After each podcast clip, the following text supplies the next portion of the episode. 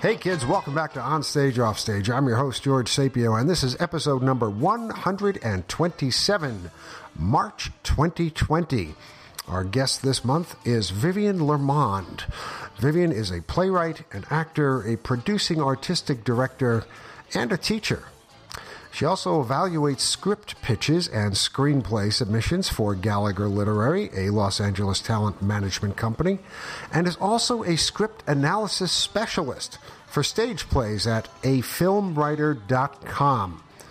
And as I mentioned, she has taught playwriting at Columbus State Community College. And because I'm always interested to hear how people teach playwriting, that's what I figured we'd start with. Okay, one one of the things that I'd, I'd really kicked in uh, when I was researching you was that you uh, you're a teacher and you taught playwriting. Uh, I believe it was Columbus State Community College, if I have that correct. Correct. Uh, I've done uh, stage directing courses myself, and I love working with community college kids. So, yes. Um, as a teacher, as a, as a playwriting teacher, what do you focus on in your course? I mean, what's what's important for you to get across to these kids above everything else? And what kind of work are they turning in? I'd be very interested to know what exactly these kids feel important enough to write about. Okay, well, in our situation at Columbus State, we, of course, didn't have an associate's degree in in theater, but we definitely had students that wanted to go on perhaps and transfer to, say, Ohio State University or Otterbein if they're musically inclined.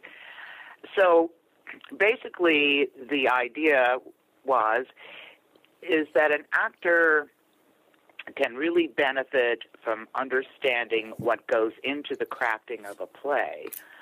And certainly a playwright is uh, reversed can understand much better how to write a good one if they've been an actor. so one would hope so, so yeah. yes, yes, but so most of my students were involved in taking the acting courses and then took the playwriting course as an elective. From time to time, you'd have a student that just thought, oh, well, this is going to be a piece of cake. And then, of course, they found out that that wasn't going to be the case. Yeah, so, that's that's a cruel wake up. I, I, I, had one actor tell me, why don't you just churn this stuff out?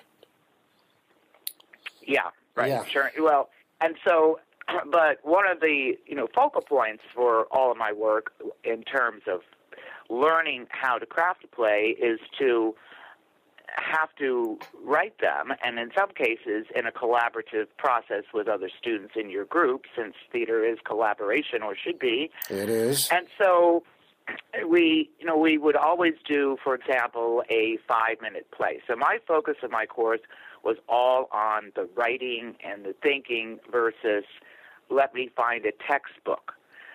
So you know, I saved the students money and, and we got down to the nitty gritty pretty quickly. So the five minute play was definitely on there. And learning how to write a monologue because that's a story in and of itself and it has a beginning, middle, and an end. And they, they did very well. And then what we would do at the end of the term was work with the instructor who taught the acting classes and then have the acting students perform the playwright students' work. So it was a nice little montage of working with, with talent. And it was rather surprising to see how creative people could be. Now, sometimes if you had someone who wasn't an acting student, I remember one time we have a program in Ohio called the Golden Seniors, and they can enroll to with over 62 in any class for free. So I remember one time I did have a woman who was in her 60s, and that was challenging for her group because these are all students that are 18 to sure, 25, yeah. perhaps. Bit of an age difference there. And yes, so but I told them I said you're really gifted because you're you're having a different perspective, and that's what collaboration is about. It's not uh, you know a solo act here. You're you're writing this together. So it was fun. It was a challenge at times because not Mm. all students, as we both know, are driven to you know excel. They just want to take something and get by. And not all playwrights are bent towards collaboration either. No, and because you know our our profession is rather solo, and and but we we have to understand that at least in those early stages, it's really good to banter around. And I'm sure you work with other playwrights that come up with an idea, and you say, "Well, have you thought about this?" Or, Yeah, sure, yeah. would- Yeah. And so they have to learn that that's important because we all know when the from the page to stage situation takes place, then we come into a whole different conglomeration of individuals who see their theatrical focus as a solo opportunity versus a teamwork situation. Mm-hmm. So, what are these kids writing about? I mean, what what, what kind of what kind of Pardon me? issue what what kind of issues and topics are these kids coming back with when they do their writing? Because if they're gonna if they're gonna write Well, about something, it's got to be important. No. I, I tell them that I would prefer they write comedy. I just thought that comedy would be easier for them. And so we would try to do, you know, we'd start out with, uh, and I've done a lot of writing workshops. I have one, in fact, coming up, you know, the art of writing the short form play. But uh, teaching them structure and how meaningful dialogue is, and Right. what I call the naming ceremony. You know, what are your characters' names, and what do those names say about them? I mean, somebody named Devlin is probably not going to be a cowboy. You know, Well- you think of the name Rusty, and you think of someone rustic. You know, so True. so we, you know, go through those parameters and have a little worksheet, you know, that they can kind of get their ideas together. yeah. What about in your there. own work? Is is is it uh, tricky for you to come but- up with names for your own characters? No, you know, they, they, they sort of float around in my head, and again, a lot of it has to do with their ethnic background. Uh, I'm I'm really a writer who enjoys writing dialect, so Uh-huh. um, you know, uh, those are things that I consider. So if if the play is set in the South and you have Southerners, then the naming should be characters that kind of connote a Southerner. And Like Beauregard or something. You know, Yeah. You know Beauregard. Beauregard. so right, Beauregard. And so that is kind of where I take that. So for my own work, and it's interesting, I go through stages, but I really like writing dialects. I think it's very challenging for actors, and one of the shortcomings of that is I've submitted works to different theaters, and they've written back and said, "Oh, we really love the play, but nobody showed up for auditions that could possibly do this dialect." So you, Ah. you run yeah. in, yeah. Yeah. So so you run into those challenges, and but I I like because I was raised in New York State and my parents were born and raised in New York City. I, I really like working with that East Coast dialect and uh, Southern dialects and Irish dialects and and language syntax, Yeah. which is huge because as as American writers, we write a particular way, and we don't consider the phraseology of other dialects, Right. English dialects. I mean, there are So- dialects that are that are highly, un, you know, you can't understand them if you come from a different dialect. And the East Coast Oh, runs everything Oh, from the Gorton's fishermen to these, that, and those in the in in Brooklyn. right, right. And yeah, it reminds me actually of, I think it was Jimmy Kimmel, but he had two actors, two female actors on. One was did the the the Brooklyn girls from uh, Saturday Night Live skits, and Uh-huh. the other was J Lo, and she was from the Bronx, and they were trying to explain the difference in their dialects. It was really hilarious. You know, it was fun. But yeah, so it, it's just understanding that and, doing some research. And if you have an acting background, talking it out to see the rhythm, because to me, there definitely is rhythm in, in language and in the way characters present themselves. And it's important that Sure, it is. Yeah. they come across that way because that's that's how we come to that whole you know willing suspension of uh, disbelief. Yeah. so, Well, it's it's a So- subliminal thing. When you hear somebody speak yeah, in n- normal day to day life, you can tell when they're trying to impress you. You can tell when they're using dialect or words that are not typical for them. And when you see somebody on stage who's misspeaking or overspeaking or speaking in a way that is clumsy, you can tell that the playwright has tried too hard to make this person a certain character instead of listening to what they're saying. agreed. I, That is that is very true, and I think this is particularly true if somebody gets their hand on a script from the UK. And they, especially in community theater, that that they're going to try and do some sort of Cockney accent. Uh, yeah, been there. so, and it's it's like no, that's not that's not who they are. That's Yeah. you know so so basically, I think that's where the playwright comes in and says to the director, "Look, you know, I'd like a Northern English dialect, or you know, I'd like a South London, or go to the library, in other Yeah. words, and find yourself some dialect tapes." Like a Geordie or a Yorkshire or something like that. Yes, yes, and so, and you get into that too with with Irish dialects.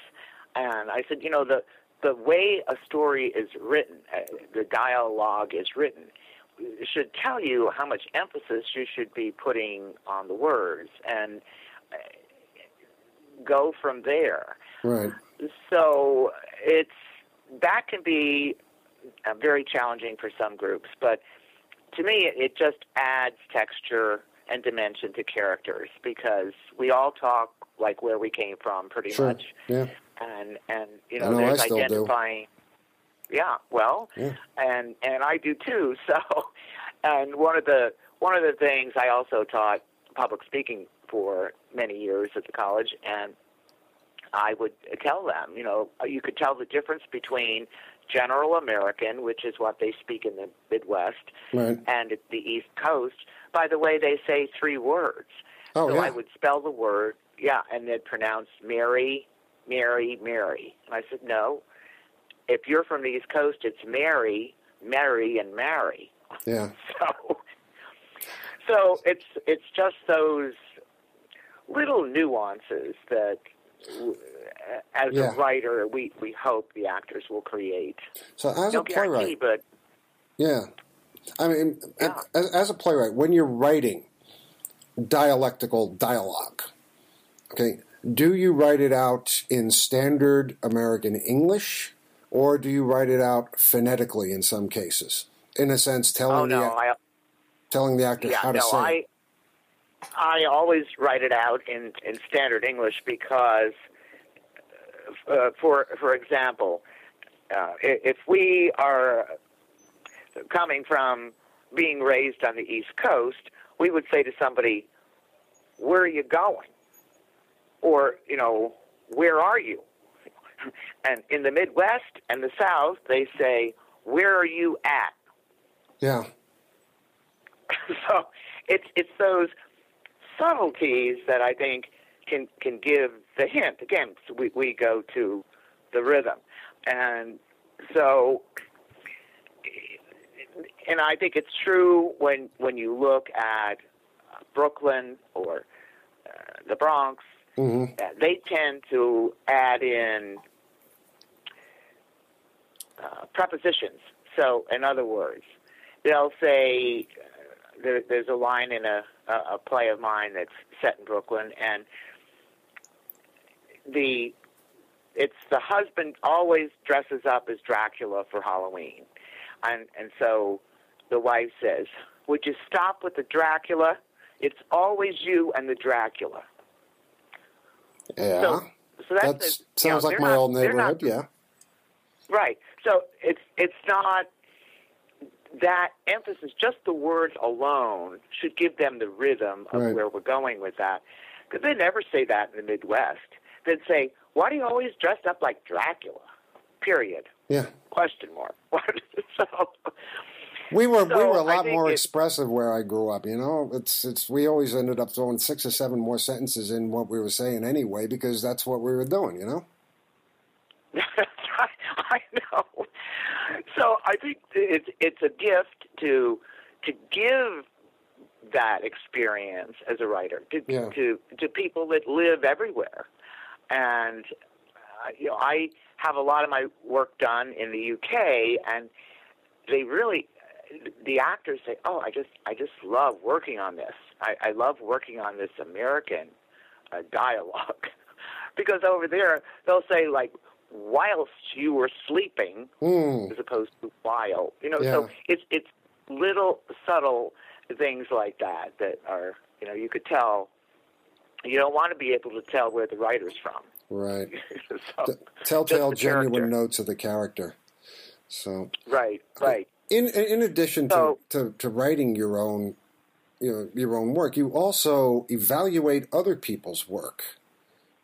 Um, yes Yeah, and I I noticed that you worked for you know a talent uh, talent management company where you do screenplays and, and pitches and such like that. And you've also worked with afilmwriter.com where you're Yes. a screen a script analysis specialist. How did you fall into this? Correct. Well, it was kind of interesting. I just one day decided, uh, as I tend to do, that I wanted to try my hand at writing screenplays because you know how it is with the stage, especially the modern day stage and modern day budget capabilities, is that you're not going to have big change scene changes in a black box theater. So everything is basically a single unit set. And I thought, wouldn't it be fun to be able to just every five minutes have them somewhere else? so, Sure, so that kind of, you know, that kind of inspired me to try my hand on it. And I was looking for places I could potentially send my work to, and that's how I got on to the the lit management company. And I noticed that they were calling for you know, readers, and I thought, boy, you know, there's no better way to help focus on your own structure and getting it right than to read somebody else's. And they had a very, um, in Hollywood, they have a very, very strict guidelines in terms of when things happen. It's very formulaic. And Sure, we're talking like the Syd Fields kind of thing. Yeah. yeah. And so, and so I just applied, and they sent me a sample script to analyze with the script analysis format that they use, and so I just started to do it, and it helped my writing tremendously. And one of the the vice president at the time of the company asked me if I also wanted to read for her, but she was particularly interested in expanding her scope to stage plays, and so that's how I edged into that. But it's it's just been a wonderful tool to make me double check my own work based on having those experiences. But it's also very challenging to try to explain to writers who are not submitting work that's going to get a recommend or even a consider Yeah. and uh, that don't understand structure or plot points or any of those things. But it's it's really the same structure that we use. You know, if we want to go back to Aristotle, I mean, it's the same hmm Sure. structure, but it's elongated because they're longer works usually. I mean, Right. uh, a regular, you know, comedy is about 90 pages on the screen, uh, and or a drama can go up to 120, but after that, nobody wants to read it. So um, it's just too long for today's market. Well, yeah, that's that's another topic. Yes, yes. So people's ability to, you know, focus mentally. Yeah. So so all of those things I think have been um, a real gift to me because they've taught me to evaluate my own work closer, and that's important because uh, you, I think we have two kinds of people, George. I think we have the writer that thinks everything they write is terrible and they refuse to send it out anywhere to get a judgment on it. Uh, that's me on Wednesdays and Fridays. Yes. Oh, okay. and then you have the people that that think they they they're terrific and they should be have their work go up on Broadway tomorrow. And, they're Yeah. the ones that you, you have to be rather delicate with. And uh, one of the things that's really awkward, and I refrain from doing it most times, uh, if someone who is a writer comes to you and says, "I really like you to read this and tell me what you think," Oh boy. yes, oh, Do you And really so- want me to read this and really tell you what I think? Well, and I, I try to be extremely diplomatic if Yeah. it's not good, but I usually say, well, these these are the ten things I always ask myself. This is my list of ten. That is my checklist. I'm sending it to you. Uh, You go through your script and see if you, before you ever send it to me, have accomplished these things. So that's you know that's sort of how it works, and sometimes it's nice to Yeah. have someone. And I don't normally send my scripts to people to check them out. I figure if it's good and I submit it places and it gets done, there's my answer. Right. And if right, and and if nobody wants to do it, you think, boy, I better take a look at this. This Hey kids, thanks for tuning in to Onstage Offstage. I'm your host George Sapio, and this is episode number 127, March 2020. Our guest is Vivian Lermond, a playwright, actor, producing artistic director, and teacher. Right now, we're getting into that oh so subjective subject of talking to playwrights about how good their play is. We all know it's easy when you think the play is worthy, but how do you give feedback when you're not so sure the work you're responding to is, eh, in your own estimation, of course, maybe less than stellar? Well, I've, I've, I've, I've always found it's it's it's a crapshoot when you come to sending things out, um, and I think, irregardless of how good or bad it is, because there's a lot of really bad plays out there, in my estimation.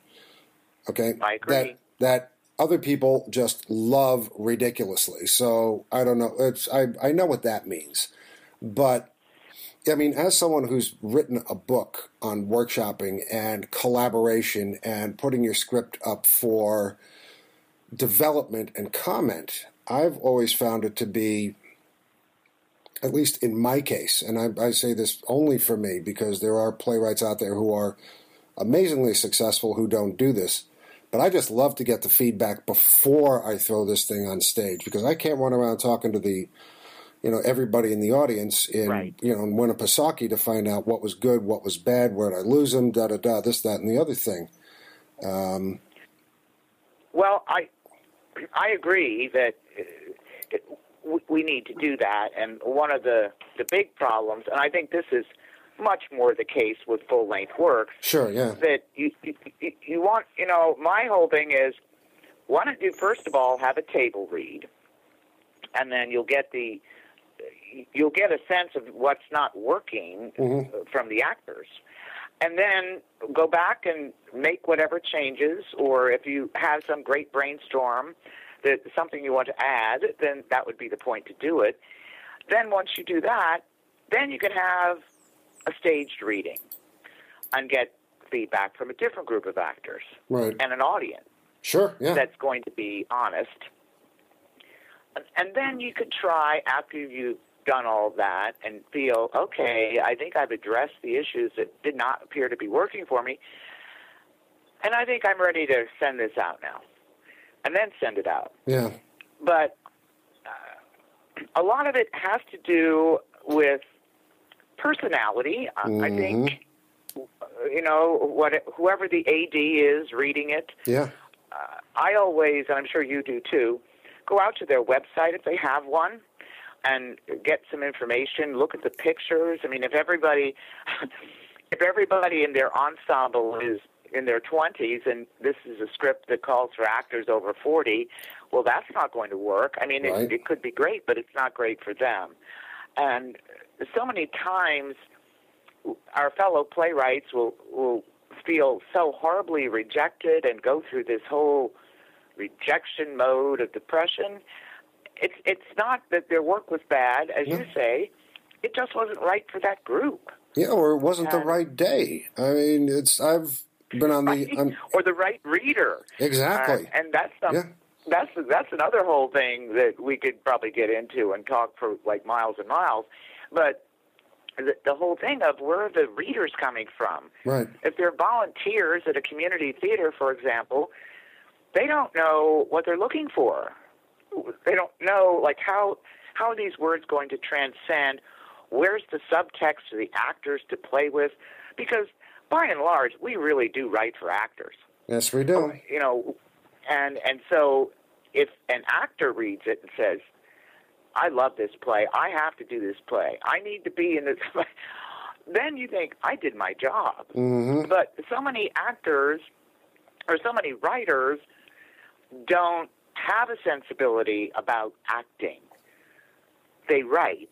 Right. And so then what happens is the dialogue becomes cumbersome. The people don't talk in paragraphs. This is one of my Sure. big things that I always tell people. You know, they send you a script and each person talks for five minutes and then responds. I mean, we don't talk like that to each other. No, we don't. We No, interrupt each other like give- crazy. Well, exactly. Or Yeah. or we grunt a response, or Uh-huh. you know. So I mean, I, I find it it's always takes- great for playwrights to have that kind of previous experience to have acted for a while or to have other Yes. theater experience because you can't just write in a vacuum. It's exactly like you're saying. You can't write according to some idea of something in your head that has no experiential past. You have to know what it's like to be on stage, to do a monologue, Well- to interact with other people. I mean, uh, doing Mamet is is a perfect example. Oh yes, uh huh. And, and you know the other the other giant monologue writer, uh, Alan Bennett in the UK. Yeah, I mean, they're basically one person shows, but a great storyteller. And so understanding what makes a great story, and if you're, and I, I do like writing monologues, and I've been writing a lot of them, but this is something that I'm thinking, well, if I was an actor, would this two minute monologue make it for me? Does it give me enough meat to tell a story and deliver the emotion behind it? yeah, Because that's what an actor wants. sure. So we go back, you know, we go back to that. We go back to, okay, what can I give an actor? That's what, you know, not like, well, this is a brilliant piece of literature. so, and, and, well, and then in that case, then write a novel, you know. well, that's it's two different things. It could be a brilliant piece of literature, but it's not something you want to see performed on a stage. Right. And and an actor, if they're having a hard time, and um, this is something an actor told me recently. She said, "I know, I love your work because it it makes uh, it's easy to memorize because it's natural." Yeah, And so uh, we're not about, you know, people aren't about well structured sentences when they're talking. They're they're talking. They're and I would tell acting students when they would struggle and you'd see like they they're delivering these lines like they're some sort of robot. yeah, No, no. You, you you should. The audience should feel like you're hunting for the next word, like you're looking for it in your head. They're like, oh, well. hmm So you know, it's uh, it's all of that, and of course, all, creatives of all dimensions and uh, sizes and ability, and so when when you put that all together and then put people in a theater, it's uh, yeah. it's always challenging, I think, for a director to take this crew of people at varying levels of experience, if Yep. we're talking, Oh, sure. Community theater right there. and and have them put on an even performance. And so, and for the playwright, it's, it's the same thing. It's Yeah. like, oh boy, you know, those two are great. Ooh, the other one, wow, that's not working so well. and that happens. Yeah. and so, you know, the, these are uh, uh, war stories. I'm sure that if we got a room full of theater people together, we, we'd have a heyday. We'd have to book a hotel for a week. Uh, only a week, really. That's optimistic. Let's let's let, let's let's piggyback off of this onto um, something we were talking about community theater there a little bit, and community theater companies are they're tricky things to, to, to deal with, to create, to manage, to manage successfully for a period of time. And I notice you've Yeah. written about business sense, theater management, and in particular, you, you, you chalk it up to a right brain, left brain imbalance. Um, Yeah, can you can know, can you uh, expound on this for a couple of minutes? Oh, sure. I, I call it TFC, Theater Fiscal Cognizance. because theaters have to have a right brain, left brain balance because theater is a business. Yeah. And to be successful, you need to generate offstage money to make onstage magic. Sure. And, and this is where theaters really fall short. You know, we all know the artistic director's focus is on the creative side of the theater landscape, but really what a theater company, especially a startup theater company, should be focused on is a producing director. It doesn't have to be their exact title, but basically someone who oversees realistic production budgets and those basically mundane non-theatrical tasks called operating expenses. Yes, I've heard of those. They they make lights go on and things like that. Yes. Yes. And overseeing the grant writing, uh, soliciting private donors, fundraising, establishing fundraising uh, Mhm. initiatives. Yeah. And the other part that is very poor from all my experience with boards is working to build a board of directors from the business community who can bring their right brain business Yeah. cognizance to the board table. How does one do Because that? How does one build a have so successful board? Well, okay. So, to from my interrupt you on experience that, of being on boards that are not successful, Mhm. um, unfortunately, there needs to be kind of policy changes which won't please everybody. Because unfortunately, a lot of people sign up on a board for two basic reasons.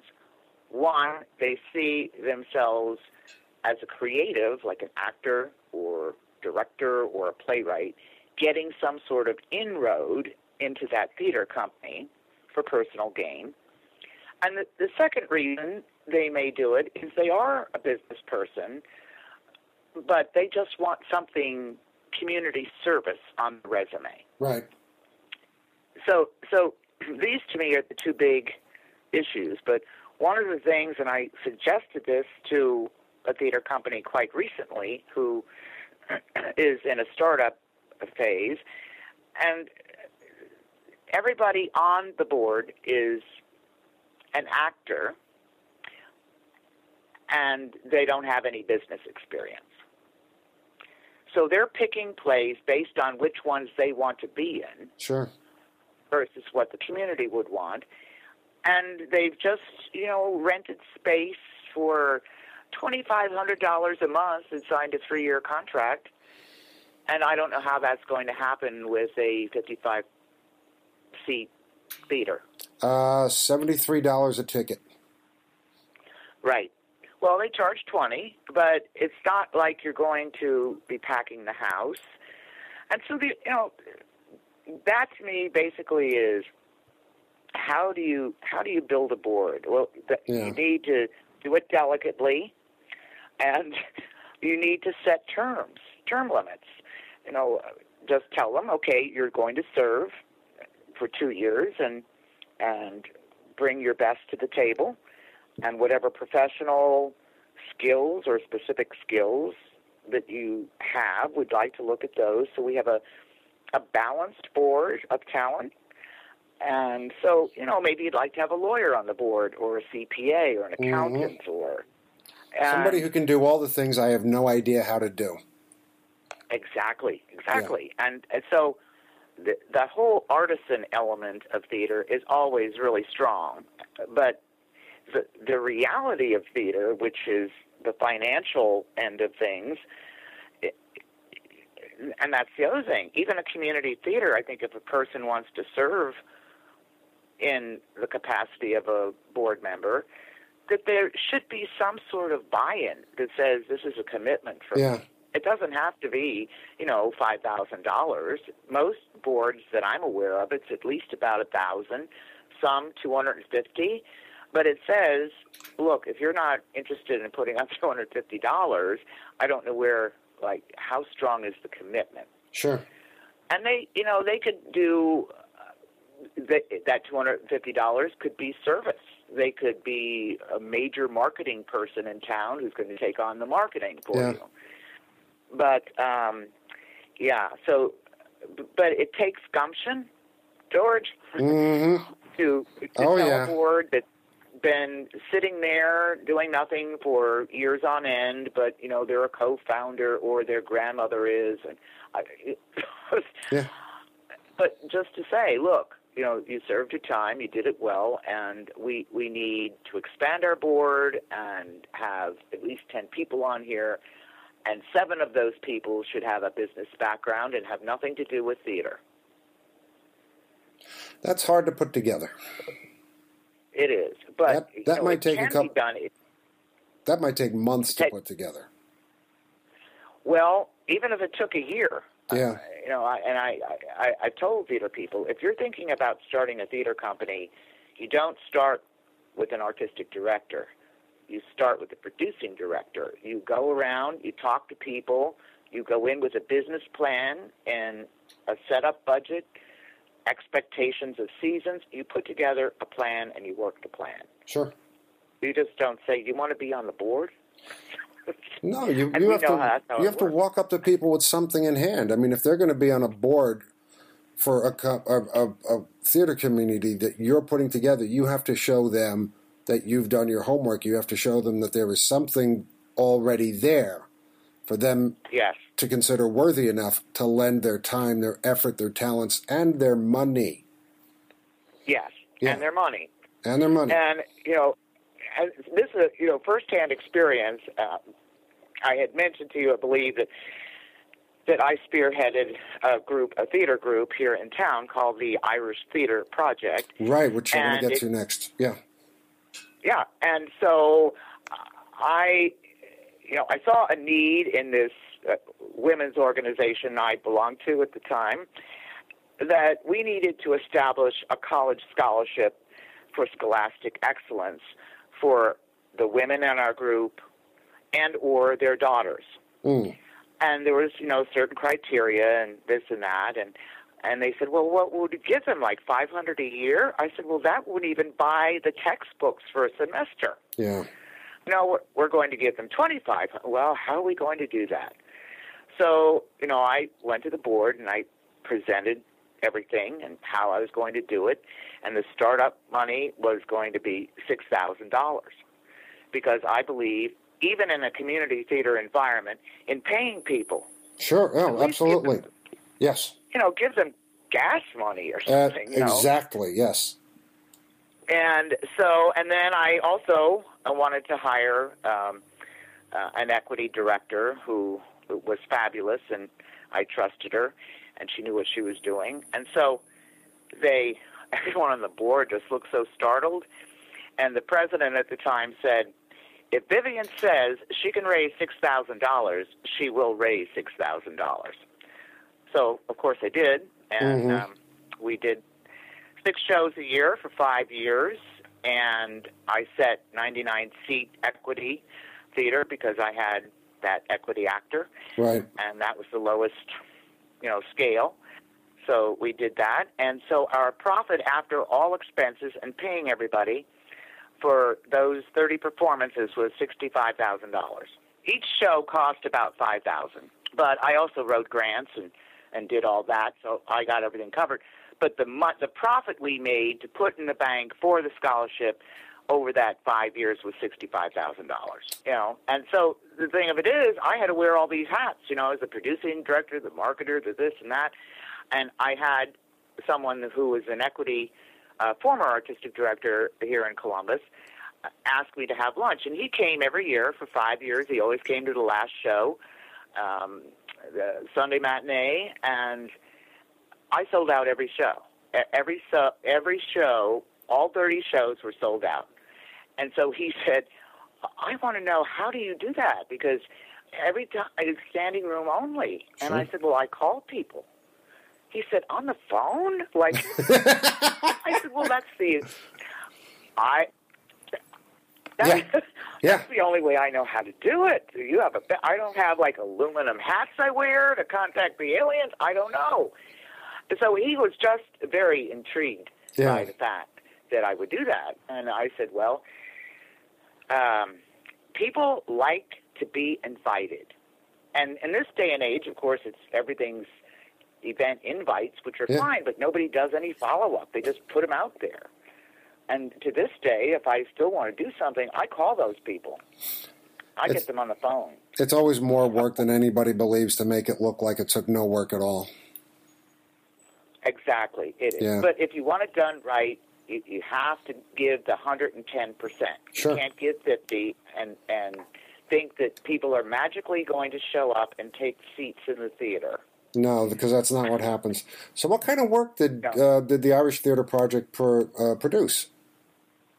Well, what we did was people would submit from Columbus, and they they had to be short plays, like twenty minutes or less, and about an Irish theme. And it couldn't be, you know, the leprechauns are coming. I mean, it would have to be something substantial. They would have had to have done their research and so on. Right.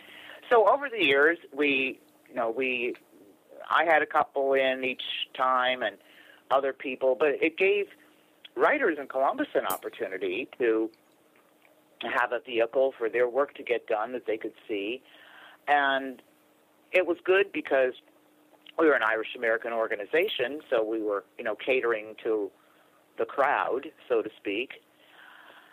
So it, it gave a lot of people opportunity, and it, it certainly the end result was there was a lot of girls over the years that are still getting those scholarships because Sure. of uh, of what was done. Short plays were good because people would say, "Oh, I really like that." I, there was one I did one play. It was called High Tea, and it was all mimed. The whole thing. It was three women in their seventies in a pub, and it was all set to music. So all of their antics and everything were set to music. There was one man that came to all six shows just to see that one Wow. Nice. and he and he he laughed as hard the first the last time as he did the first time. It was like he was seeing it again for the first time, you know. But but I, I think that's the thing. I mean, you Yeah. you have to you know know your audience, and in, in that particular case, was definitely you know the Irish community in Columbus, which is a pretty large community, and so it it all it all worked. Yeah, that's great. That's absolutely wonderful to make you know to make something last like that and to be so productive and to have such good response from the community. It's what everybody dreams about. Well, and you know it's it's there, but again, we go back to that theater fiscal cognizance. You, you, Yeah. you have to have a plan, know exactly what everything's going to cost, not go over budget, get Mhm. things volunteered. It's a and, all business. of those kinds. It is. It's It a is. And so- business. yeah. and that's where so many uh, it, it's almost as if for theater majors they should include a course Yes. Not taught by an academic, but taught by uh, someone that's gone through the school of hard knocks and and truly understand what theaters need to work. they should have a course in it. A few universities do. I have seen uh, uh, theater management on several of, of the uh, the course listings for theater colleges, theater universities, and well, that that's terrific. Yeah, no, I, I, I, it's absolutely critical. I mean, to understand well, how and, this thing works, you have you have to you have to understand. You have to know how. Right, and and I think a lot of acting students that are you know that focused on that creative side of theater probably won't sign up for the course because they think, well, I'm not ever going to be doing that. And then 15 years from now, they find themselves like, oh boy, I should have taken that course. Make it a requirement. Make it a requirement. It should be. Absolutely. It, yeah, I would, I would, I would agree. That, would be something that we really need to see. Sure, theater is a business. Vivian Lermond, this has been absolutely wonderful chatting with you, and thank you so well, you much too, George. for taking the time to be here. This is great. Well, I've really enjoyed it, and the time has certainly flown by. Yes, it has. It always does with good conversation. Thank you so much. You're welcome. Hey kids, thanks for listening to On Onstage Offstage. Onstage Offstage is produced monthly, and all of our shows can be found at onstageoffstage.org and also on iTunes. If you enjoy what we do, please recommend us to your friends. Don't forget to like us on Facebook and follow us on Twitter at OnOffStage. And if you are a theater artist with an upcoming project of interest or working a part of theater we haven't covered yet or know of someone in the theater world who'd make some great chat, please send us a note at info at onstageoffstage.org. Onstage Offstage believes in and advocates for a world where all people are free to live their lives as they wish, in peace and without fear. We believe in universal respect, diversity, and equality in all areas of life for all people, no matter what their nationality, race, religion, age, sexual status, or gender. Onstage Offstage will never promote or endorse those who seek to diminish others because of who they are. I'm George Sapio. Thank you once again, and happy theatering to all of you.